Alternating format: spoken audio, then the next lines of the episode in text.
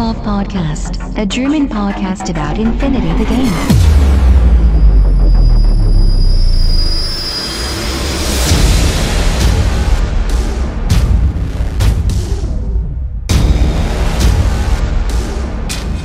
Accessing Data. Ja, hallo und herzlich willkommen zur Folge 31 des O12 Podcasts. Heute gibt es zwei Themen. Das erste, ich komme endlich dazu, den Assassin Starter zu erweitern und schau mal, was man da noch alles kaufen kann, um eine schöne ITS-fähige Liste zu kriegen. Und als zweites gibt es noch einen kurzen Turnierrückblick auf das Turnier in Köln. Accessing Tactical Analysis. Ja, der Assassin-Starter. Endlich komme ich mal dazu. Ja, also die Assassinen, äh, kurzer Hintergrund. Ähm, ich meine, der Name, beziehungsweise man kennt das ja schon, Assassinen, Assassin, die Verbindung ist ja da und tatsächlich, um es mal kurz zu fassen, Assassinen sind natürlich Attentäter. Die ähm, Assassinen-Gesellschaft oder Gemeinschaft äh, arbeitet quasi unter dem alten Mann vom Berg und im Prinzip auch im Dienste des Hachib, also des hakislamischen Präsidenten. Die Assassinen-Gesellschaft ist dabei so eine ja, Untergruppe des, des Hak-Islam und ähm, die haben quasi, also die Assassinen an sich, äh, besteht jetzt nicht nur tatsächlich aus Attentätern und Mördern und so, sondern äh, ist eine ganz normale äh, Gesellschaftsform, Community. Ähm, die haben allerdings nochmal einen genauen oder einen, einen spezif spezifischen äh, ja, Geheimdienst äh, entwickelt oder eben aufgestellt und die sind direkt mit der hakislamischen Armee verbunden und das sind im Prinzip die Einheiten, die tatsächlich äh, eher dann in Richtung dieser Attentäter funktionieren. Ähm, es gibt, äh, der richtige Name ist natürlich nicht nur die Hassassin, sondern tatsächlich ist es Hassassin Baram. Und das bedeutet so viel im Prinzip wie äh, Sieger und ähm, ist halt im Prinzip dazu, um eben die Großteil der hakislamischen Armee zu unterstützen, nämlich das Schwert Allahs, also die hakislamische Armee. Ähm, ja, die äh, Hassassin oder Hassassin Baram, also die äh, eigentliche Armee der Hassassinen, beschäftigt sich äh, damit oder hat im Prinzip oder übernimmt die Aufgaben, die dreckigen, Auf, die dreckigen Jobs zu erledigen. Bedeutet, die sind im Prinzip zuständig für äh, Sabotage, für eben das, äh, ja, das, was man mit dem Namen assoziiert, das Töten, das gezielte Ausschalten, nicht nur von Personen, sondern auch von Missionszielen. Und ähm, tatsächlich ist es so, dass äh, diese Assassinen, dafür sind ja die, ist ja die Armee auch bekannt, für die Impersonatoren, die Assassinen, ähm, sind natürlich so weit ausgebildet, dass sie äh, ein Ziel auf jeden Fall töten können und ihnen ist es auch völlig egal, ob sie danach selber sterben oder nicht. Also das geht so ein bisschen in, äh, wenn man den äh, Weg zur heutigen Zeit quasi knüpfen möchte, zu den Selbstmordbombenattentätern, die halt sagen, okay, Hauptsache ich erwische das Ziel oder versuche halt möglichst viele Menschen mitzureißen und dementsprechend ist dann egal, was mit mir dann passiert. Ähm, ist natürlich ein bisschen schwierig, aber das ist generell so ein bisschen das Problem, wenn man jetzt natürlich über äh, eine Fraktion oder allgemein über die, den Hackislam redet. Die Verbindung zur heutigen Welt ist natürlich da, wobei Corvus Berlin natürlich ganz, sagt, ganz klar sagt, ähm, dass die, äh, das Hackislam nichts mit dem äh, fatalistischen äh, zu tun hat, wie es heutzutage ist, sondern vielmehr sich zu der friedfertigen Seite hingezogen fühlt. Und äh, deswegen will ich jetzt auch hier nicht groß weiter in politische Diskussionen abdriften, sondern wir nehmen das einfach als das Spiel, was es ist und als die Fantasie und die äh, Science-Fiction-Entwerfung, die es da eben ist. Also das sind die Assassinen, im Prinzip eine, eine, äh, ein Sektor, eine Armee, also der islamischen Armee, die sich spezialisiert hat auf eben die Jobs, die eigentlich keiner machen will. Daher eigentlich auch gar nicht so eine richtig stehende bestehende Armee ist, sondern sich vielmehr aus einzelnen Kräften zusammensetzt, die eben spezielle Aufgaben haben, äh, die meistens damit zu tun haben, eben den Gegner auf eine möglichst ja, äh, sinnfreie Art und Weise zu stören. Ich sag's mal so. Ja, wenn wir uns jetzt die, ähm, die Starterbox äh, von ähm, den Assassinen anschauen, dann haben wir natürlich wieder einiges an Punkten. Der Starter ist ja erst vor kurzem, beziehungsweise mittlerweile ist es tatsächlich, glaube ich, schon ein oder zwei Monate sogar her, äh, bis der, als er rausgekommen ist.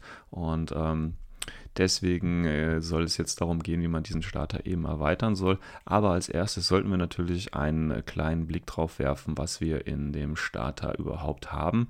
Und da haben wir natürlich in der Box ähm, dreimal oder drei Dailami dabei, die äh, unterschiedlich ausgerüstet sind, aber das spielt aber Infinity jetzt nicht ganz so die Wirkung äh, bzw. die Bedeutung, weil wir proxen ja relativ viel. Also drei, drei, drei Dailami sind da drin, ein Ayar und ein Muyib und ein Fasan. Das ist so die Grundausstattung, die ist dann eben für, naja, so 35 bis 40 Euro, je nachdem, wo man das Ganze kauft, dabei ist. So, was machen wir jetzt daraus aus diesen schönen Assassin-Starter? Ich muss ehrlich sagen, bei den Assassinen hatte ich das Problem, ähm, dass ich, äh, dass man bei Hassassin, glaube ich, zwangsweise auf Masse gehen muss.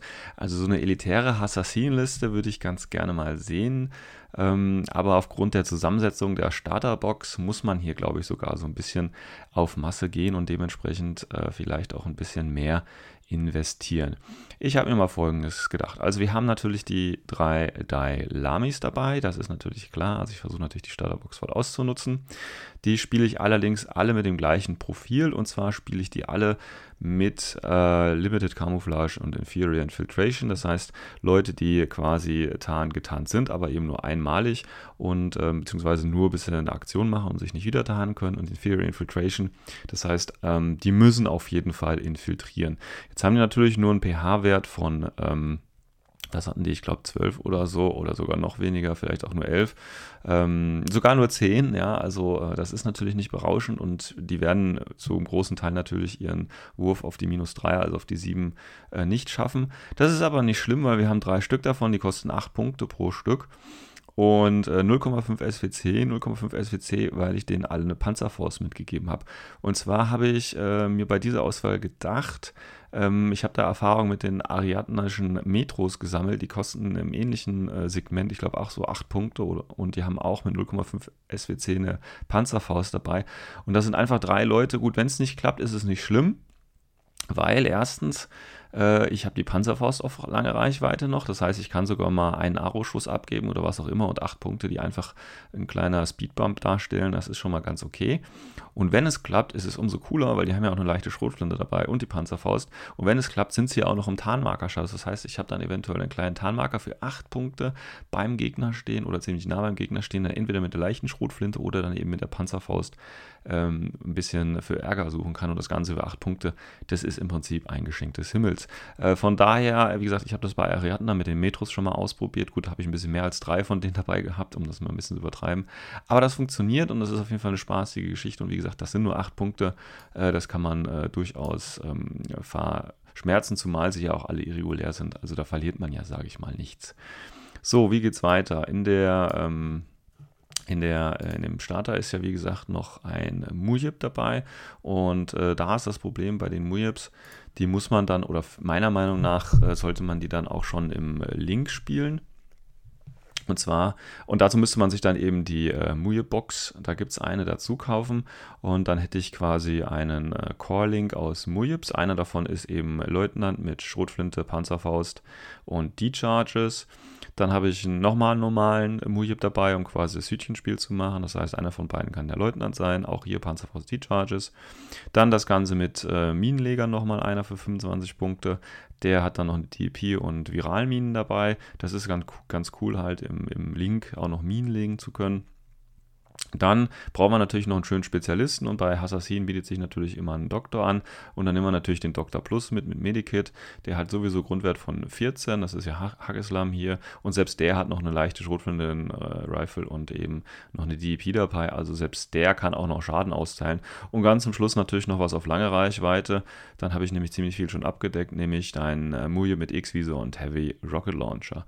Das ist im Prinzip so mein, mein Link, den ich äh, jetzt nicht nur primär defensiv natürlich natürlich in der ersten Runde gut, alle schön verstecken. Der Heavy Rocket Launcher guckt raus und äh, der aber dann spätestens, wenn ich anfange oder im zweiten Spielzug, der dazu gedacht ist, um eben ein bisschen nach vorne zu rücken oder dann eben auch von mir aus mit dem Doktor wieder den X-Visor, äh, den, den Harry Rocket Launcher wieder hochheilen und solche Geschichten und dann eben auch Missionsziele einnehmen, während der Minenleger ähm, ein bisschen die Ausstellungszone vielleicht mit Minen vollpflastert oder eben auch dann Missionsziele ähm, damit macht. Also das ist eine ganz äh, nette Geschichte. Wie gesagt, man muss sich halt die Muje-Box dazu kaufen, aber ich glaube, da werden mir die Hackeslam-Spieler ähm, beipflichten. Die muss man, glaube ich, sowieso früher oder später kaufen. Dann kann man sie auch gleich zu Anfang an machen. So, dann haben wir weiterhin im Starter den Fasern. Und den Fasern würde ich hier tatsächlich ähm, nicht als Spezialisten spielen, sondern den würde ich tatsächlich hier als ähm, Minenleger spielen. Der ist ja äh, sowieso Tarnmarke und hat Infiltration. Ähm, das heißt, den würde ich tatsächlich mit der Boarding Shotgun und seinen Minen infiltrieren lassen und gleich darauf nochmal eine Mine legen.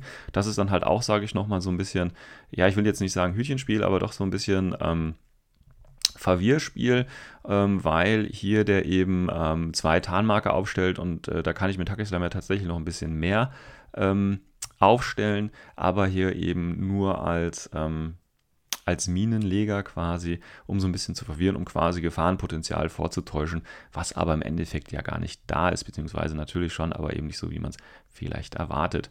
So, dann haben wir in der Box noch tatsächlich äh, den AIA dabei, der auch ein schönes Modell ist und äh, den würde ich auch ganz normal mit Surprise Shot Level 2 spielen und äh, ihm dementsprechend die, äh, die Rifle, Emitter und die EP, zwei Viralpistolen und so weiter. Also das Ganze im Prinzip für 37 im Grundprofil spielen. Der hat einen Holoprojektor Level 2, ist ein HI und ist zusätzlich noch Special Operative und noch Free Agent. Das heißt, er hat ein ganz schönes Packen für 37 Punkten dabei.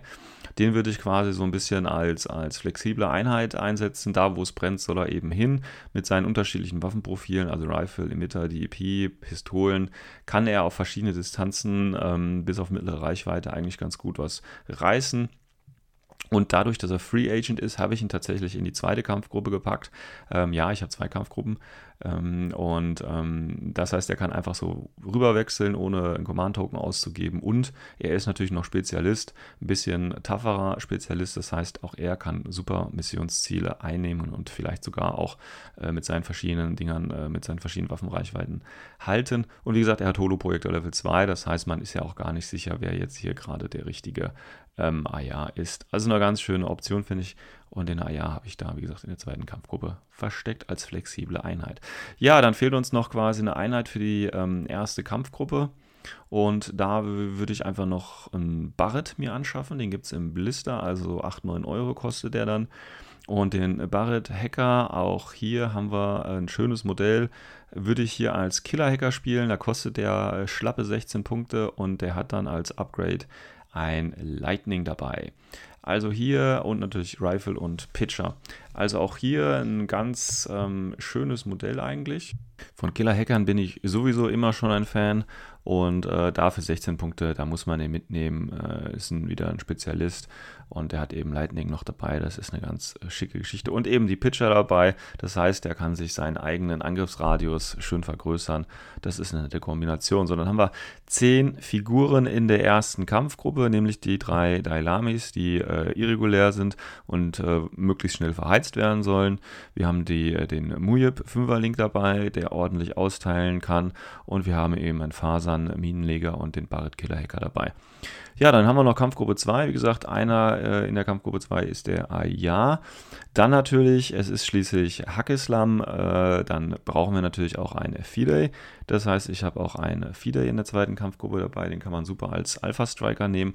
Aber auch wenn man als zweites erst dran ist, ist so ein Fidei einfach durch Impersonation äh, ziemlich schwer vom Feld zu kriegen, beziehungsweise kann eine Menge Befehle fressen. Ich muss ihn halt nicht so hinstellen, dass er sofort entdeckt werden kann, sondern stelle ihn von mir aus in der Ecke hinter einer Häuserwand oder so, weil ich muss ihn ja zweimal quasi ähm, erst entdecken und dann kann ich ihn erst angreifen. Also das ist, äh, kann ein, auch ein weiterer Speedbump wieder sein. Und wenn ich natürlich aktiv dran bin, dann soll er halt mit seinen Rauchgranaten, seinen Minen und seinem Gewehr und der leichten Shotgun oder auch mit seiner AP Close Combat äh, ordentlich für Verwirrung sorgen. Und äh, das gelingt ihm dann auch meistens. Dann äh, tatsächlich, äh, also den Fidel müsste man sich tatsächlich auch noch dazu schaffen. Und dann natürlich auch so ein Klassiker. Ich ähm, habe sie schon hassen gelernt und äh, ich glaube, jeder Spieler, der gegen Hackislam gespielt hat oder schon mal Hackislam selber gespielt hat, wird mir beipflichten, die Mutavia, das sind so richtige Dreckseinheiten. Da weiß ich auch noch nicht, was sich Corvus Belli dabei gedacht hat.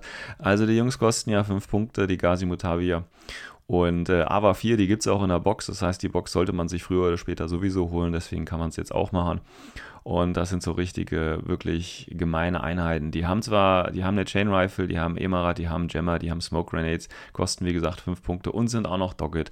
Also so richtige Dreckseinheiten, impulsiv, irregulär und ab die Post. Die können also mit ihrem ähm, nicht nur mit der Chain Rifle, sondern eben auch durch die Wand mit dem, ich weiß jetzt nicht, ob es der Emarat oder der Gemma war, aber die können im Prinzip ohne Sichtlinie auch nochmal schön durchgrillen. Und ähm, wenn man sie dann wirklich angreift, äh, kann man ja immer noch oder können sie als Aro ja immer noch sagen, okay, ich mache das oder das. Das heißt, man weiß gar nicht, auf was man sich immer einlassen muss. Äh, und das ist äh, für fünf Punkte ist das, äh, also ähm, ja, also wenn ich das jetzt vergleiche, ne, wir haben ja hier, sage ich mal, die die zweite oder eine weitere religiös motivierte Armee. Also ich vergleiche das jetzt mal mit den Military Orders, ja. Und wenn man jetzt überlegt, Military Orders, okay, das ist jetzt so das klassische westliche Bild, also Gott, ja. Und hier haben wir eben Hakislam, also Islam und eben äh, Allah, um das mal einfach so ganz äh, kurz runterzubrechen. Und da muss man schon sagen, äh, irgendwie scheint Allah seine, seinen Anhängern hier ein bisschen mehr zu gönnen, weil was hier an, an Punkten immer so rausgehauen wird, wie gesagt, Barret Hacker für 16 Punkte der Jahr oder auch hier die Mutavi, das ist schon wirklich nicht schlecht, ja, und äh, da sollte man vielleicht auch mal über eine Konvertierung des Glaubens nachdenken. Okay, gut. Ähm, also das, die Mutawai Vierergruppe, die alle vier auch gleich ausgerüstet sind, eben das 5-Punkte-Modell, das äh, sich sehr bewährt hat. Und dann tatsächlich haben wir immer noch Punkte frei bis zu den 300 Punkten. Und dann habe ich mir gedacht, okay, wir brauchen noch einen schönen Spezialisten, einen schönen schnellen Spezialisten, der auch noch was aushalten kann. Und der natürlich, wie, und das muss ich jetzt leider sagen, bei Jakislam oder bei Hassassin auch wieder nicht viel kostet. Und zwar habe ich da die Avicenna dabei als Söldnerdoktor. Das ist, ähm, auch eine ganz nette Figur. Und zwar haben wir hier 6-2, ist also äh, relativ fix auf den Beinen, weil man natürlich die erste Bewegung mit 6 hat. Äh, wir haben einen Dr. Plus mal wieder dabei. Wir haben jemanden mit einer Wound Incapacitation dabei. Wir haben einen VIP von 15 dabei. Und wir haben das Ganze für 27 Punkte dabei. Das heißt, auch hier wieder ein sehr, sehr nettes Angebot. Wenn ich mir gerade die Liste so angucke, frage ich mich gerade ernsthaft, warum ich überhaupt noch Neoterra spiele, wenn ich doch bei Hackislam so viele schöne Sachen für so wenig Punkte kriegen würde. Aber ich glaube, der Grund ist einfach, ich habe keine Lust, mit so vielen Modellen aufzutauchen. Ja, das wären 300 Punkte. Überraschenderweise nur 2,5 SWC. Also an schweren Waffen mangelt es ein wenig. Wir haben im Prinzip den Heavy Rocket Launcher, wenn man den als schwere Waffe bezeichnen möchte. Und dann nichts. Gut, der Feeder ist natürlich da und vielleicht noch der ja. Aber ich finde das gar nicht so tragisch, weil ähm, wir haben viele Panzerfäuste dabei, wir haben viele DEPs dabei. Also wir haben tatsächlich Waffen dabei, die halt vielleicht nur ein oder zwei Schuss haben, aber meistens, wenn man realist oder wenn man mal drüber nachdenkt, ähm, reicht das meistens auch schon. Und äh, von daher ist das völlig okay. Der FIDE kann auch noch für ein bisschen äh, für, für Kleinzeug sorgen und selbst Tags und HI, ich meine mit Chain Rifle, Irmat und Gemma sind die Mutavi auch dafür gemacht, die auszuschalten. Also ich finde, das ist eine sehr eklige Liste tatsächlich, gegen die ich selber sehr ungern spielen würde. Auch wenn da so ein bisschen das Fleisch zu fehlen scheint, ja, sind, sind die Knochen äh, schon aus sehr, sehr hochwertigem Stahl, so würde ich das hier mal formulieren. Also von daher eine ganz äh, nette Armee. Problem ist halt hier, es ist jetzt tatsächlich ein bisschen teurer, weil man muss da den Starter, man braucht den Starter, man braucht eine Box Mujibs, man braucht eine Box Mutavi und dann eben noch die beiden Blister äh, oder drei Blister, Barret, Haka, Fidei und Avicenna. Also da muss man ordentlich investieren tatsächlich, um so eine Liste dann auch äh, zu stellen. Ich meine, es sind ja dann auch immerhin, wenn ich das richtig sehe, äh, eine Kampfgruppe mit... Ähm, Genau, drei oder sieben regulären und drei irregulären und eine Kampfgruppe mit drei regulären, vier irregulären und vier impulsiven Befehlen. Also da ist auch einiges, was dann auf dem Feld äh, rumläuft. Ähm, spezialistentechnisch haben wir eine sehr gute Aufstellung, würde ich mal sagen. Wir haben auf jeden Fall äh, den Mujib-Doktor dabei, wir haben den, ähm, den Barret Hacker dabei, den Killer Hacker dabei, wir haben die Avicenna als Doktor Plus dabei und wir haben eben den ähm, Aya mit Spezialist dabei, also vier Spezies dabei. Das ist eigentlich völlig ausreichend. Und wie gesagt, wir haben genug Befehle, um böse Sachen zu machen. Ähm, wir haben ein defensives Link-Team, das aber auch aktiv reagieren kann, beziehungsweise aktiv agieren kann. Und wie gesagt, Avicenna, schneller Spezialist, Fidei, Alpha Striker und ähm, den AV oder den AYA vielleicht so ein bisschen als, als ja, Tank, wenn man das so sagen möchte, wobei das nicht wirklich auf ihn zutrifft. Aber so insgesamt denke ich, ist das eine ganz runde Armeeliste und auch wenn wir nur 2,5 SWC genutzt haben, haben wir doch ein breites Feld an Möglichkeiten und das ist ja das Wichtige. Es geht ja nicht darum, die dicksten Kanonen aufzustellen oder ähm, nur in eine Richtung mit Tollklappen zu denken, sondern eher viel flexibler. Das ist auf jeden Fall so ein, so ein Erfolgsrezept oder auf jeden Fall ein, ein gutes, eine gute Guideline, äh, wenn man äh, Armeen aufstellt, auch für ITS, sollte man schon darauf achten, dass sie sehr flexibel ist. Und ich denke, mit der Liste, auch wenn sie vom Anschaffungspreis sehr teuer ist, ist sie doch sehr flexibel.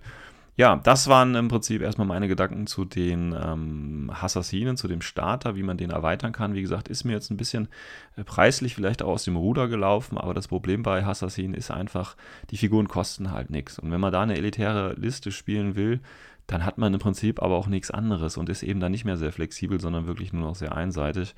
Und deswegen müsste man, wenn man Assassinen anfängt, meiner Meinung nach auf jeden Fall ein bisschen mehr äh, ans Geld denken, beziehungsweise bereit sein, ein bisschen mehr zu investieren, weil man eben so äh, die, die ekligen Einheiten tatsächlich ähm, eben wohl braucht, beziehungsweise kaum auf sie verzichten möchte und dementsprechend gibt es sie halt auch nur in der Box und dann muss man sie sich eben auch kaufen. Ja, ähm, wenn euch dazu noch was einfällt, wenn ihr da meint, äh, ich bin äh, da völlig auf dem Holzweg, oder ähm, ihr habt da noch andere Listenvorschläge, die vielleicht auch ein bisschen günstiger sind oder vielleicht sogar auch äh, elitärer sind, dann äh, sagt mir einfach Bescheid und ich versuche in einer weiteren Folge darauf einzugehen. Warco Report from the Front. Kommen wir zum zweiten Teil der heutigen Ausgabe und zwar geht es um einen kleinen Turnierbericht von letzter Woche, von dem Sonntag aus Köln. Und zwar wurde da das zweite Infinity-Turnier at Top Tables gespielt oder ganz kurz Zitat.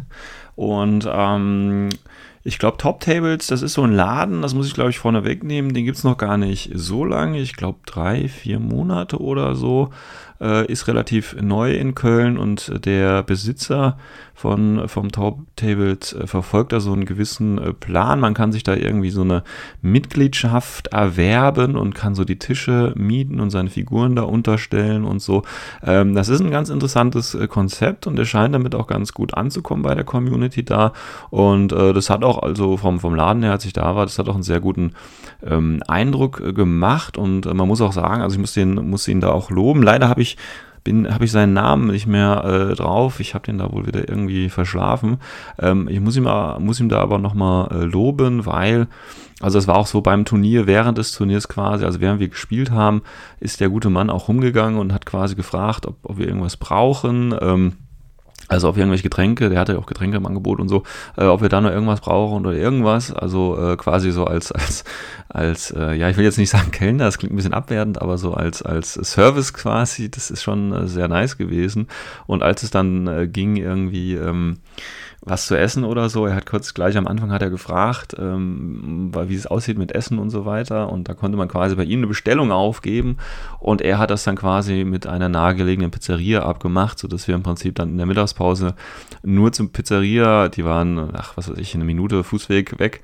Ähm, und die haben uns im Prinzip, haben uns hingesetzt und dann kamen sie im Prinzip schon raus mit der Pizza. Also es ist von der, von, vom Ablauf von der Organisation war das sehr, sehr deluxe. Der Laden an sich, ähm, war auch sehr schön, war hell auch eingerichtet, ähm, war auch genug Platz da. Stühle hätten noch ein bisschen mehr sein können, aber das ist okay gewesen. Fand ich jetzt nicht so tragisch. Äh, Tische waren auch sehr schön, also vom, vom, vom Aufbau und so weiter.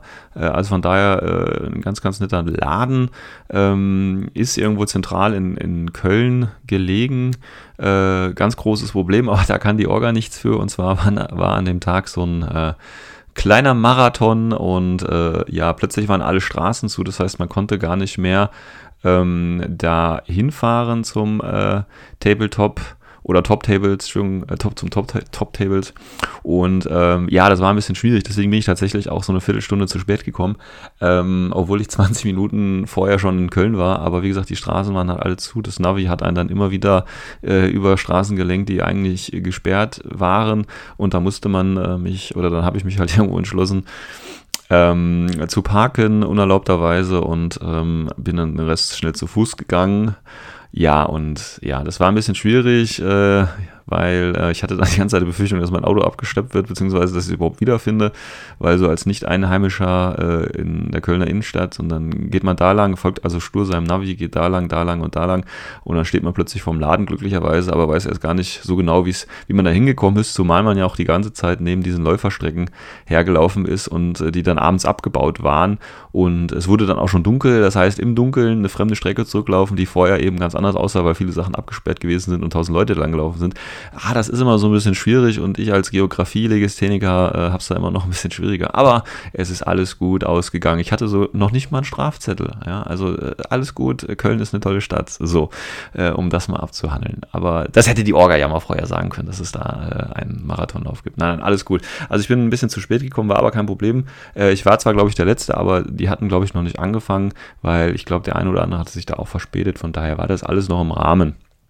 Ähm, ja, also das dazu, wie gesagt, toller Laden, alles gut, Atmosphäre, alles super. Ähm, ja, bei den, bei den Spielen selber, also ich habe natürlich wieder Neoterra gespielt, es äh, waren 300 Punkte, 6 SWC, kein Spec-Op und das Ganze mit den Missionen Safe Area, Looting and Sabotaging and Annihilation. Ja, das war so die Idee und ähm, ja, das lief alles sehr komisch für mich. Also ich muss ehrlich sagen, ähm, die drei Spiele, die ich da gemacht habe, die waren alle ähm, ungewöhnlich. Ich formuliere es mal so. Also an dem Tag ging gar, ging gar nichts bei mir. Es war unglaublich. Ähm, ich habe gespielt. Ähm, was habe ich denn gespielt? Ja, ich habe natürlich den, den Squallow gespielt. Ich habe den Squallow mal mit Heavy Granite Launcher gespielt. Ich habe den schon mal oder ein oder zweimal schon mal mit Heavy Granite Launcher gespielt. Ich habe mir halt gedacht, das ist eine schöne Geschichte, weil man kann ja spekulativ schießen, man kann im Prinzip über das gesamte Spielfeld schießen, man schießt bis 32 Zoll auf die Null. Das ist effektiv das ganze Spielfeld, wenn ich einen Schritt nach vorne gehe. So, und jetzt haben wir das Problem, ne, dann kann ich ja auch vielleicht mal ähm, den Data-Tracker ausschalten oder irgendwas mit einfach dem spekulativ schießen. Das heißt, ich habe kein Risiko. Ich treffe immerhin auf die 9. Ne, der hat ja Basis 15, der Squalo. Minus 6 wegen Spekulativreichweiten. Boni gibt es nicht. Schieße ich immer auf die 9. Ja, und in jedem der drei Spiele habe ich das genau, habe ich das probiert. Ne? Also ich habe mich quasi geopfert für die Community, für die Spieler, die irgendwann mal einen Heavy Granite Launcher auf einem Tag ausprobieren wollen und tatsächlich zehn Befehle pro Runde da reinstecken wollen. Die Effektivität ist gleich null. Äh, ja, also gut, ich treffe auf die 9, das ist okay, sage ich mal. Ähm, dann treffe ich vielleicht, dann kann der gegenüber ja noch ausweichen, wenn er Sixtens Level 2 hat und sonst kann er ja ausweichen auf die minus 3 und dann darf er auch noch rüsten. Ja, und dann ist mit einem Befehl ein Schuss da passiert nichts, da passiert nichts. Selbst wenn, wenn man gegen Link-Teams, ich meine, die sind ja da meistens auf einen Haufen, ja, die haben halt, die können normal ausweichen, weil die Sixers Level 2 haben, also weichen die einfach normal aus und äh, ja, bringt auch nichts. Das Einzige, was ich mir wirklich gut vorstellen kann, ist halt gegen Drohnen, die irgendwo stehen, also True-Action-Drohnen oder Evo-Bots oder Baggage-Drohnen, weil die kriegen ja nochmal ein Mali aufs Ausweichen, also, aber da muss ich auch immer noch auf die neuen treffen. Ja, also äh, ganz heißer Tipp von mir, Leute, lasst es einfach. Ähm, das macht keinen Sinn. Äh, wenn ich jetzt mit einem Tag aussuchen kann, ob ich, oder mit einer Einheit aussuchen kann, ob ich jetzt einen Schuss auf die 9 mache, eventuell eine oder ne, mehrere Einheiten damit verwunde, oder ob ich vier Schuss mit meinem Multi-HMG schieße mit Basiswert 15, äh, ja, dann schieße ich in Zukunft immer mit dem Multi-HMG. Also das ist eine ganz harte Lektion, die ich äh, da gelernt habe. Ähm, das bringt nichts und das ist auf jeden Fall für meinen Spielstil äh, völlig, völlige äh, Verschwendung der Befehle, weil die erste Runde in allen drei Spielen ist im Prinzip immer im Sand verlaufen, weil äh, es hat einfach nicht funktioniert, ja, und dann sind, ist die erste Runde vorbei und du hast dem Gegner vielleicht einen, einen Koala-Bär oder weggeschossen, so weggeschossen, also das ist, äh, das ist für panozeanische Verhältnisse lachhaft und ich denke, da wird mir auch jede andere Fraktion zustimmen. Also das war keine gute äh, Idee, die ich da hatte tatsächlich, aber wie gesagt, ich habe es gemacht, den Fehler, das heißt, ihr seid da alle fein raus. Ja, neben dem Squallow, was hatte ich noch dabei? Ja, gut, dann hatte ich noch einen äh, Hexer-Killer dabei. Ich hatte die Schweizer Garde mit Assault Tagging dabei. Ich hatte einen Fünferlink mit äh, Fusis, drei normale und zwei mit Multisniper. Ähm, ich hatte die Multisniper anstatt der normalerweise üblichen Raketenwerfer dabei, weil der Raketenwerfer ist in der Aro natürlich ein Stück weit besser, weil ich mache ja trotzdem nur meine zwei Schuss, aber wenn ich treffe, habe ich ja AP explosiv, drei Rüster. Das ist schon okay gegen zum Beispiel Multi, wo ich nur, ähm, also Multisniper, wo ich nur zwei Schuss DA habe, ähm, auch wenn ich da einen Schadenspunkt mehr habe. Ähm, aber im aktiven Zug bin ich als stärker mit ähm, drei Schüssen. Und ich kann mir eben aussuchen, ich kann ja auch mit Schock zum Beispiel schießen. Ne? Das ist ja gegen viele Dogged-Einheiten und zum Beispiel äh, und so weiter auch nicht unbedingt schlecht. Und ein großer Vorteil meiner Ansicht nach ist einfach auch das unterschiedliche Reichweitenband. Also beim äh, HMG und äh, Raketenwerfer bin ich ja relativ schnell in meiner Reichweite, wo ich eben keine Plus mehr drauf kriege. Und das ist beim Multisniper einfach äh, viel angenehmer, da bis in 16 Zoll oder ab 16 Zoll noch ein bisschen mehr Varianz zu haben. Und deswegen dachte ich eigentlich, ich nehme die Multisniper mit, auch wenn die drei Punkte mehr kosten pro Modell äh, beim Fusis, ist völlig okay. Ja, also ich hatte die, die fünf Fusis, äh, den, den, den Squalo, den, ähm, den Killerhexer dabei, die Assault-Garde dabei und dann hatte ich noch zwei Figuren. Und diese zwei Figuren waren, wenn ich mich jetzt richtig erinnere, ich glaube noch ein Blackfriar dabei. Den Blackfriar hatte ich dabei, erstens, weil er die Drop-Airs dabei hat weil er ein Visor dabei hat, weil er Albedo dabei hat, weil er ein Multigewehr dabei hat und, und, und. Also weil er einfach eine geile Toolbox für 28 Punkte ist ähm, und äh, dementsprechend nicht, ich sage jetzt nicht ein Must-Have ist, aber auf jeden Fall eine ganz nette ähm, Ergänzung. Und dann hatte ich noch eine Auxilia mit Auxiliar dabei, um das Ganze noch ein bisschen abzurunden. Ja, ähm, gut, erstes Spiel war, wenn ich mich richtig äh, erinnere, ähm, Safe Area. Das heißt, wir haben ähm, vier Konsolen in vier Hälften und müssen eben dominieren. Das war schon mal das eine, was man da machen musste. Ja, und dann halt noch den Datentracker ausschalten und so paar Kleinigkeiten. Also im Prinzip geht es darum zu dominieren. So, ähm, ja, ich habe gegen äh, Blindside spielen dürfen. Der hat äh, auch nochmal, äh, der war glaube ich Teil der Orga und äh, hat ähm, auch nochmal ein Videoreport dazu oder eine Video-Review dazu geschrieben. Äh, das äh, hänge ich euch nochmal in den Show Notes an, das YouTube-Video dazu. Ähm, lohnt sich auf jeden Fall da nochmal reinzuschauen, sich das anzugucken. Und er hat Nomads gespielt, ich glaube Bakunin war das sogar. Ähm, Im Groben hat er ähm, einen Moiren-Link gespielt mit äh, vielen heißen Girls. Und zwar sind die alle heiß, weil nämlich die Luft um sie herum flimmert, weil sie nämlich alle ODD haben. Ja, ähm, ist ganz okay. Da sage ich gleich nochmal was zu. Also er hat diesen Moen-Link gespielt, dann hat er einen Taskmaster noch dabei gehabt. Äh, und dann noch irgendwelche äh, Hacker, ich glaube, im Hintergrund und noch ein paar Tarnmarker im Hintergrund und äh, ja, ähm, aber im Prinzip waren es die Moirene Taskmasker, die ähm, spielrelevant waren. Ja, also Moiren, wie gesagt, sind ja für viele so ein Problem, eben weil sie ähm, äh, ODD haben und äh, man kann sich ja, glaube ich, mit der jungen Frau, wie heißt sie noch gleich, Kasunagi oder wie auch immer sie heißen mag, ähm, verknüpfen, das heißt den Charakter also, oder die Charaktermoire, die dann auch noch einen Spitfire kriegen kann und dann hat man ein schönes mobiles Link-Team, das nach vorne rennen kann und ordentlich holzen kann und aufgrund von ODD ja eben minus 6 zum Treffen immer. Ähm, ich finde die persönlich äh, gar nicht so schlimm. Ich habe jetzt zum zweiten oder dritten Mal gegen die gespielt. Ähm, es ist schon, ist schon eine Ansage, ne? wie gesagt, ODD und so, ähm, aber da gibt es immer Mittel und Möglichkeiten und gerade für Penno mit äh, teilweise 15 Basiswert ist das das noch völlig okay. Ähm, ja, ähm, es ging dann auch ganz äh, knackig los. Äh, ich glaube, er halt, hat mir von meinem Link-Team äh, einen Sniper gleich mal ausgeschaltet, aber das, wie gesagt, das ist okay. Und ähm, dann ist er ein bisschen nach vorne gerückt, mit dem Taskmaster auch. War also soweit, glaube ich, alles okay. Und dann habe ich eben eine Runde gehabt und der Squallow hat halt versucht, ähm, äh, auf die neuen quasi das Link-Team so ein bisschen auseinanderzunehmen. Äh, das hat, ich glaube, ich habe ein, zwei Wunden verursacht, das war es aber schon. Im Nachhinein tatsächlich, ich meine, ich hätte einfach mit dem Multi-HMG draufschießen sollen. Da müssen wir uns mal äh, ganz ehrlich eingestehen, dass das äh, effektiver gewesen wäre. Ich meine, ich kriege plus 3 auf die Entfernung, äh, minus 6 wegen ODD, dann schieße ich minus 3, dann schieße ich 4 Schuss auf die 12. Äh, ja, das ist definitiv besser. Und er hatte sich zwar ganz gut hingestellt, sprich sowohl Sniper als auch Kusanagi haben mich gesehen, das heißt, ich hätte von beiden die Aros bekommen, aber da muss ich auch wieder sagen, äh, dann hätte ich, ich, einfach den Sniper zuerst auseinandergenommen, ja gut, der stand in Deckung, dann wären es wieder nur auf die ähm, plus 3, minus 3, minus 6, ja, dann schieße ich immer noch äh, auf die 9 und zwar vier Stoß statt einem Und äh, das andere Problem war, dann, oder dann kriege ich halt die beiden Schüsse von der Kusanagi rein. Äh, das sind zwei Schuss äh, Spitfire. Ich bin in Deckung, habe 8 Grund, habe dann 13. Die Spitfire macht 14. Äh, also da muss ich jetzt nicht besonders hochwürfeln, um das zu rüsten. Und da äh, würde ich einfach die Schüsse äh, einstecken. Von daher war das so ein bisschen falsch von mir gedacht. Aber ich wollte eben auch das, den Heavy Granite Launcher einfach mal ausprobieren. Und da steht ja das Link-Team vor meiner Tür. Und das Link-Team kann im Prinzip nur ausweichen dagegen. Und dann probiere es nochmal. Und wie gesagt, das war eine reine Nullnummer.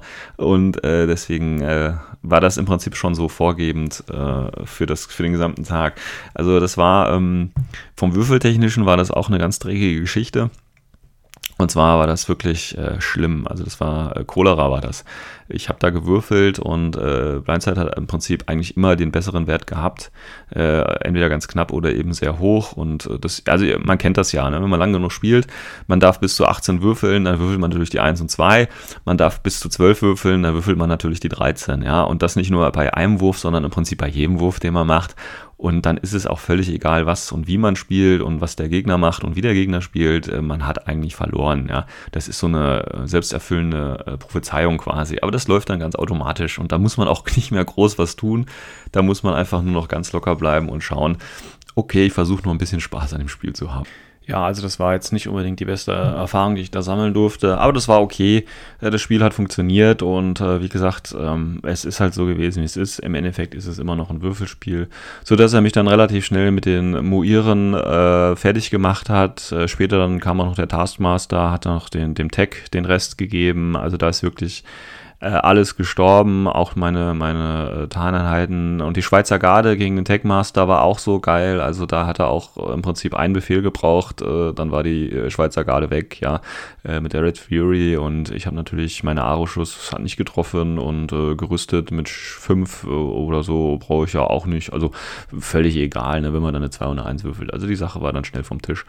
Und ähm, schlussendlich ist es, glaube ich, so ausgegangen. Ich weiß nicht, ob er ein, ein 10-0 geschafft hat, da bin ich mir nicht mehr sicher, aber er hat mich auf jeden Fall komplett von der Platte geputzt. Also bis auf meinen letzten Fusi, der noch in der Ecke war, den hat er mir in der letzten Runde auch noch gemacht. Ich wollte eigentlich noch mein geheimes Missionsziel Coole Gra machen. Aber selbst das äh, habe ich nicht überlebt, weil er mit seinem letzten Befehl und seinem Taskmaster äh, nochmal meinen Fusi weggenutzt hat. Also war alles okay, aber so fängt der Stach halt wunderbar an. Ähm, ja, nämlich gar nicht.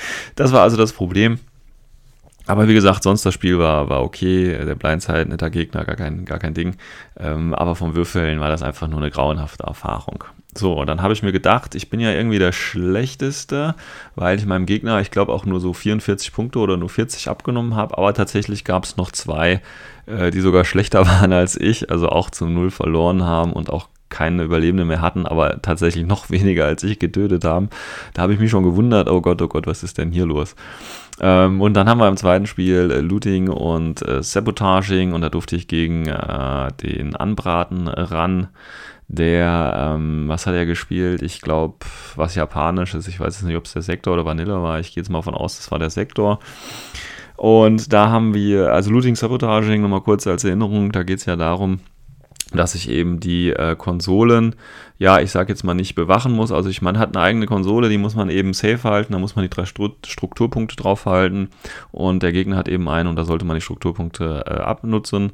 Ja, da gibt es noch Punkte Data Tracker und so, das sind so Kleinigkeiten. Aber im Prinzip geht es darum, eben das Ding kaputt zu schießen und was aus den Panoplies zu ziehen. Ja, das war, äh, ja, das Spiel war, äh, das war auch ganz schlimm. Äh, das war nämlich Pest gegen Cholera. Und zwar, also ich habe mir gedacht, okay, wie kann man so schlecht spielen, dass man noch schlechter ist als ich, ja? Und äh, das hat sich aber in den ersten Spielzügen schon oder in den ersten Würfelwürfen schon gezeigt, weil der Anbraten im Prinzip genauso be, äh, bescheiden gewürfelt hat wie ich oder sogar teilweise noch schlechter. Also das war deswegen war das ein Spiel Pest gegen Cholera, weil es ist eigentlich egal, was wir gemacht haben, es hat eh nie was funktioniert. Es war also es war wirklich ein schlimmes Spiel. Und ähm, ja, es hat damit angefangen. Mein Tech ist dann halt wieder losgestampft. Auch hier natürlich, ich wollte ja meiner Linie treu bleiben. Okay, wenn es im ersten Spiel schon so schlecht gelaufen ist, probieren wir es mal im zweiten, machen wir wieder ein paar spekulative Schüsse mit dem Harry Grennan Launcher, bringen natürlich wieder nichts oder wieder nur sehr marginal, also überhaupt nicht effizient. Äh, ja gut, dann geht mein Tech halt äh, einfach so rein und er hat ein Haramaki Link Team gehabt, er hat einen Raiden Minenleger dabei, in dem ähm, Haramaki Link Team, die hatten halt Blitzen und so weiter und da war auch dieser äh, dieser Charakter war auch dabei, ich weiß jetzt nicht, wie er heißt, und ein Lumaro war auch noch dabei. Und dann hat er, was hat er noch, eine Ruishi oder so, hat er eine Ruishi dabei gehabt, ich glaube schon. Und äh, drei oder zwei Univabans waren auch dabei. Übrigens ganz gut, also deswegen habe ich gleich am Anfang gewusst, okay, ich weiß, warum wir jetzt gerade gegeneinander spielen die beiden Olivaban, die haben halt ihren Wurf auf die 16 oder 17 beide nicht geschafft, hat er zwei 20 gewürfelt und das war einfach köstlich.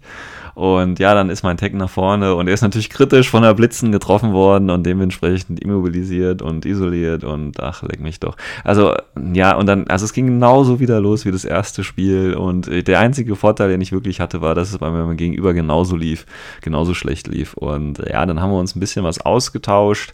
Äh, wie gesagt, der Tech war dann in der Mitte, war ja dann wertlos. Ich hatte ja keinen Engineer dabei. Warum auch? Weil ich brauchte ihn noch nie eigentlich. Ähm, da wäre natürlich in den Spielen wäre tatsächlich Gold wert gewesen. Aber das weiß man ja vorher leider nicht. Auf jeden Fall ist er dann so ein bisschen, äh, der Tag ist dann so ein bisschen kritisch da eben weggelanzt. Äh, übrigens ein äh, Multisniper auch kritisch weggelanzt, also auch isoliert. Ähm, das Schöne ist aber, der Multisniper, der dann aus dem Link natürlich raus ist, hat es tatsächlich dann noch geschafft, ich glaube, die Ruishi in der Aro wegzuschießen mit einem Schuss. Äh, und ich glaube, den Raiden auch. Äh, also das war dann wieder Glück auf meiner Seite, Pech für ihn, ja. Also das ging so wirklich hin und her. Extrem schlechte Würfe auf beiden Seiten und extrem glückliche Würfe auf beiden Seiten. Das war echt lächerlich. Und ähm, ja, zum Schluss ist er dann tatsächlich mit seinem Link oder mit dem Resten seines Link-Teams äh, alle schwer verwundet quasi nach vorne gelaufen. Und äh, ich hatte dann das Link-Team, weil es ja aufgebrochen war, tatsächlich mal ein bisschen anders aufgestellt und habe dann sehr viele Aros. Also ich habe die, die ähm, die Konsole im Prinzip mit dem Link-Team umstellt und der Blackfriar, der Held der Welt, der hat es mit drei Befehlen nicht geschafft, einen Dropbear äh, vor die Konsole zu schmeißen. Warum auch? Ja, also genau solche Geschichten und zwar die ganze Zeit. Äh, dann habe ich halt alle noch ein Sperrfeuer gesetzt. Das heißt, ich habe die Konsole da wirklich äh, zugeballert. Und äh, er ist im Prinzip mit seinem Link-Team rausgekommen und hat halt versucht, sich durch das ähm, im Endeffekt hat er dann versucht, sich bis zu der Konsole durchzukämpfen, hat es nicht geschafft, beziehungsweise die sind alle mehr oder weniger auf dem Weg dahin eben verreckt. Und ähm, ja, ich habe es dann äh, noch geschafft mit der Schweizer Garde, in den letzten zwei Befehlen. Äh, da war auch noch ein Killer-Hacker, der hätte fast meine Schweizer Garde wieder kaputt gekriegt. Also es war wirklich ein, ein sehr äh, emotionsreiches Spiel, ich sag's mal so. Auf jeden Fall hat er dann tatsächlich die, äh, den Ninja-Hacker dann noch äh, abschießen können mit seinem Multigewehr, hat sich dann eine D-Charge aus dem Panoply geschnappt, ist dann zum... Ähm, zur Konsole hingelaufen. Mit den letzten zwei Befehlen habe ich es dann tatsächlich geschafft, mit D-Charges wohlgemerkt, äh, zwei Lebenspunkte zu machen, also mit sechs Treffern zwei Lebenspunkte abzuziehen. Ja, und äh, dementsprechend habe ich dann äh, das Spiel tatsächlich gewinnen können. Aber wie gesagt, auch das Spiel war von, von der Würfelei war das also unglaublich. Also ich hätte das Spiel auch verloren, wenn, wenn der Anbraten ein bisschen besser gespielt hätte mit seiner äh, Sektor, mit, mit seinen Japanern. Äh, das war äh, lächerlich. Auf der anderen Seite hat ein Auxilia noch, äh, ähm, ist zu Panoply äh, vorgefahren, hat da was rausgenommen, hat ein HMG rausgenommen. Und ich glaube, die haben auch noch irgendwas auf dem Weg getötet. Ich weiß jetzt aber leider nicht mehr was. Ähm, aber das Spiel an sich war sehr, sehr, ähm, ja, Würfel, würfelabhängig. Also auch hier grauenhaft einfach. Ja, und dann habe ich mir schon gedacht, oh, oh, oh, okay, das war jetzt das erste Spiel, das war so komisch, jetzt das zweite Spiel so komisch. Das dritte kann jetzt gar nicht gut werden. Ja, und äh, das ist tatsächlich dann so gewesen. Ähm, drittes Spiel dann ähm, Annihilation äh, gegen den Fiesen von äh, Topschnur. Und ähm, ja, Annihilation oder Annihilation ist ja im Prinzip einfach nur töten, Data Tracker töten und einfach alles andere auch töten. Und äh, ja, auch hier, ähm, was hat er gespielt? Nomaden, ähm, ich glaube normal. Er hatte ähm, zwei Banditos dabei, meine ich, wären das Banditen oder Jaguars, wie heißen die? Ne, ich glaube, es waren Jaguars, Jaguars. Und ähm, Total Action Drohne, Ingenieur dabei. Er hatte einen Intruder mit HMG, wenn ich mich richtig erinnere. Er hatte einen äh, Killer-Hacker und ähm, Interventor normal dabei mit BTS 9. Das ist äh, nochmal entscheidend später. Und Taskmaster hatte er auch dabei, dann hat er noch einen Tomcat Doktor. Und das müsste es, glaube ich, so grob gewesen sein. Ah, ne, er hatte noch zwei Moran mit, ähm, zwei Moran Messiah mit, wie heißen sie, mit diesen Schockbären, ne, dabei. Ja. Ja, ich mal wieder ganz geil, habe mir gedacht, oh super, die, die Moran, ich muss die Schockbären da wegkriegen, äh, die Koala-Bärs. Ja, mach doch mal wieder mein Squallo und versuch doch mal wieder äh, spekulativ. Und ich glaube, ich habe es sogar geschafft, äh, mit zehn Befehlen knapp zwei Koalas auszuschalten. Also Leute, macht's, macht's einfach nicht. Es, es bringt's einfach wirklich nicht. Ja, das war im Prinzip dann mein erster Zug und dann hat er angefangen und ähm, ich weiß nicht genau. Ähm, er hat dann, glaube ich, mit der Tool Reaction Drohne meinen Tag äh, kaputt geschossen, beziehungsweise ich habe seine Drohne, glaube ich, auch noch kaputt geschossen, also normal natürlich, ja, nicht mit spekulativ. Ich habe seine Drohne noch kaputt geschossen, die hat er dann erstmal repariert, glaube ich, hat dann eben äh, Dingens Supportware draufgeschmissen und äh, dann auf meinen Tag geschossen und ähm, vorher hat er aber noch seinen Intruder aktiviert und wollte den Tag töten. Das hat er aber nicht überlebt, der Intruder. Aber dann hat er ganz locker flüssig mit seiner äh, HMG-Drohne meinen Tag zersiebt. Also wie gesagt, eins und zwei Rüstungswürfe, auch in der Deckung ist das dann völlig egal. Äh, ja, und das ging dann relativ schnell. Mm. Da habe ich aber einen Fehler gemacht und zwar habe ich meine Aros vergessen, weil die Sniper hatten natürlich Sicht auf die Drohne und hätten dann die Drohne schon im ersten Befehl kaputt schießen können und dann wäre mein Tech noch am Leben gewesen. Also hier tatsächlich ein Spielfehler meinerseits, äh, dumm gewesen, aber das ist dann halt einfach so. Ich meine, wenn der Tag schon so die ganze Zeit läuft, dann äh, ist auch irgendwann Schluss. Äh, und äh, dann ist der Tech halt äh, kaputt gewesen. Ja, dann habe ich im Prinzip noch probiert, mit meinem Killer-Hacker, der ist dann nach vorne gelaufen, hatte ich noch, weil ich musste irgendwie gucken, ich musste irgendwelche Befehle kriegen. Ähm, beziehungsweise er hat dann mit, er hat dann noch mal versucht, meine Sniper äh, mit seinem Taskmaster umzunieten, der ist aber auch gestorben. Und dann ist mein Killer-Hacker nach vorne gelaufen und hat halt versucht, über den Repeater des Moran äh, die beiden Hacker zu töten, weil einer war ja wahrscheinlich der Leutnant davon und der andere eben der Killer-Hacker. Äh, ja, aber ich habe das in, ich glaube, zwei oder drei Befehlen nicht geschafft. Äh, ich habe den vergleichenden Wurf zwar immer geschafft, aber er hat dann halt immer gerüstet. Und äh, ja, oder ich habe gerüstet und äh, ja, dann war dann im dritten Befehl war dann der Hexer, Killer-Hacker tot und die beiden anderen standen noch.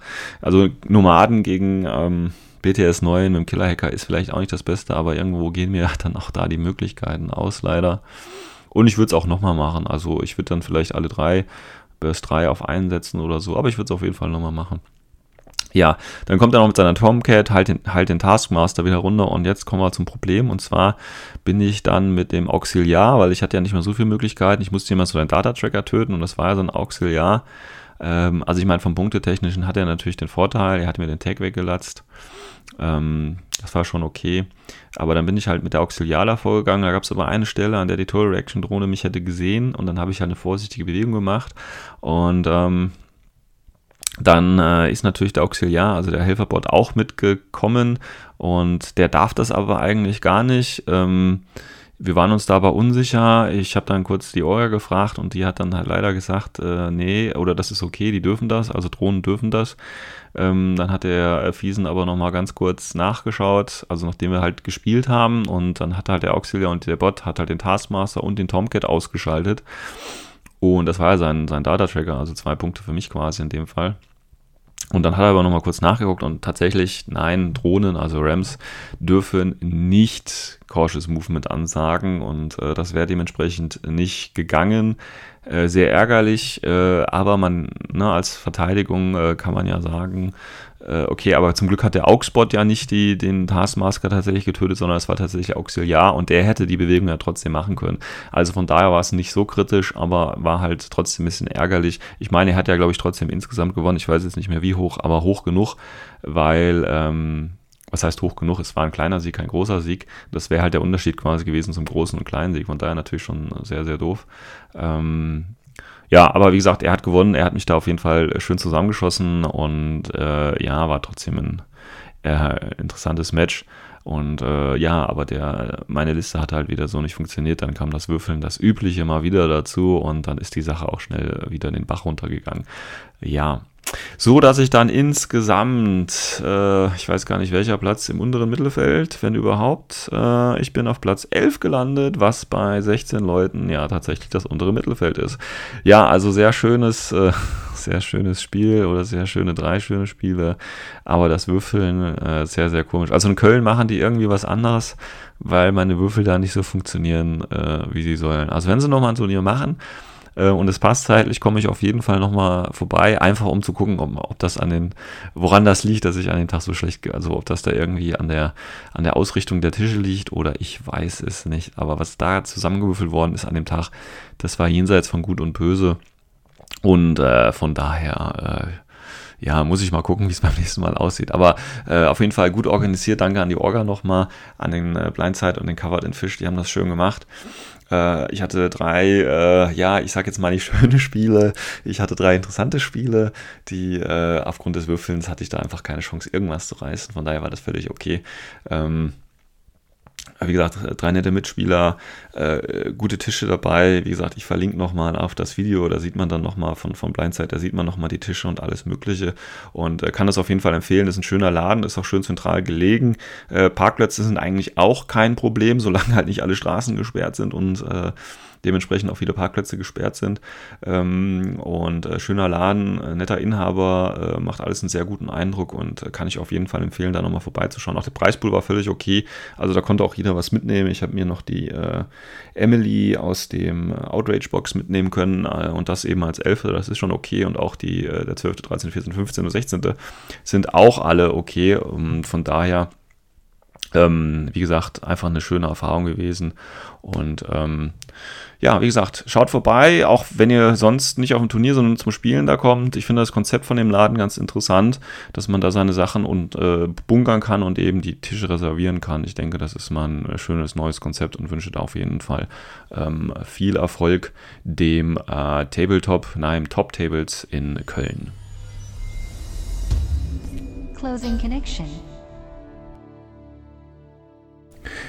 Ja, damit sind wir auch für diese Folge fertig. Das war Folge 31 des O12 Podcasts. Ich bin morgen tatsächlich wieder in Essen beim zweiten Laughing Jack Turnier und da wird es auf jeden Fall auch nochmal einen kleinen Turnierbericht in einer der nächsten Folgen geben und freue mich auf jeden Fall auf den Tag und auf die Spiele. Als kleine Anmerkung noch, und zwar habe ich noch eine brandheiße Information vom äh, den Top-Schnur-Organisationen.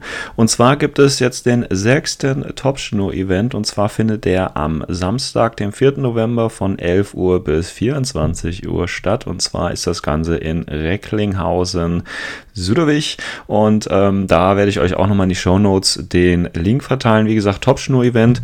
Wenn ich das richtig in Erinnerung habe, ähm, die machen ja, das ist jetzt kein Turnier, das ist mehr so ein offener Spieletreff, aber auch für Frauen, also für äh, angeheiratete Teile quasi gedacht, plus Kinder. Das Ganze findet in einem Kindergarten statt. Da gibt's Essen, Getränke, alles kostenfrei. Es wird ein bisschen um Spenden gebeten. Die Spenden gehen aber auch zu großen Teilen an diesen Kindergarten, der ist für behinderte Kinder und die unterstützen quasi, also die Top-Schnur-Leute unterstützen quasi diesen Kindergarten damit. Und das ist anscheinend wohl das letzte Event an dieser Location. Das heißt nochmal die letzte Chance, da mitzumachen und an diesem Top-Schnur-Event eben schön äh, teilzunehmen, und, teilzunehmen. Und wie gesagt, die Leute, die habe ich ja auf den Turnieren teilweise schon kennengelernt, sind alles sehr, sehr angenehme Zeitgenossen und äh, das ist auf jeden Fall eine, eine schöne Gelegenheit, um auch mal mit Frau und Kind dahin zu gehen und einfach mal in der schönen Location auf genug Platz auf schönen Tischen ähm, ein bisschen Infinity zu zocken, zu quatschen und eben was zu essen und zu trinken. Also eine ganz schöne Geschichte. Ähm, deswegen mein Aufruf, Leute, schaut da mal vorbei. Es lohnt sich garantiert. Darüber hinaus wünsche ich euch noch ein schönes Wochenende und vielleicht sehe ich ja den einen oder anderen morgen auf dem Turnier. Bis dahin, euer Sven.